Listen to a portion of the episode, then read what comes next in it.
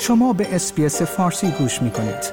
با رفتن به sbs.com.au به اخبار و گزارش های بیشتری دست خواهید یافت. ایالات ویکتوریا متحد به ساخت 800 هزار خانه در دهه آینده شده است.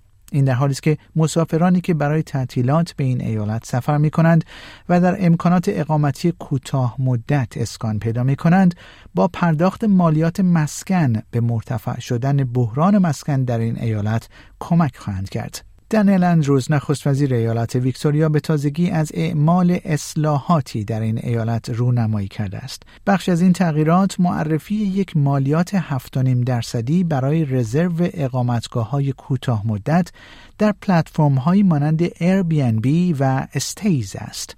بر اساس این تغییرات که از آن با عنوان بیانیه مسکن نام برده شده است زمین های دولتی کم استفاده و مازاد برای ساختن حدود 9000 خانه در 45 مکان در هر دو منطقه کلان شهر ملبورن و مناطق حاشیه‌ای و روستایی ایالت ویکتوریا تغییر منطقه یا به زبان دیگر ریزون خواهند شد. به موجب این تغییرات استانداردهای طراحی آپارتمان نیز تحت این طرح تقویت خواهد شد.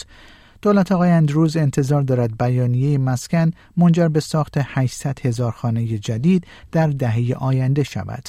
ایالت ویکتوریا همچنین پیشنهاد اجاره یا به زبان دیگر رنت بیدینگ را غیر قانونی می کند حداقل زمان تخلیه را از 60 به 90 روز افزایش می دهد و مالکان را از افزایش اجاره بها به مدت یک سال پس از درخواست از مستجر قبلی برای تخلیه منع می کند.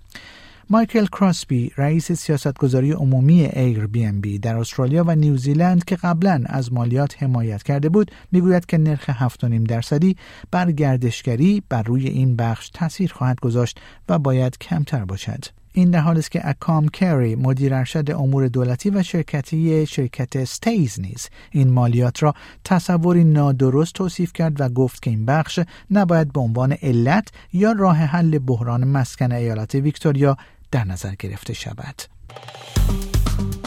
like، share، comment. SBS فارسی را در فیسبوک دنبال کنید.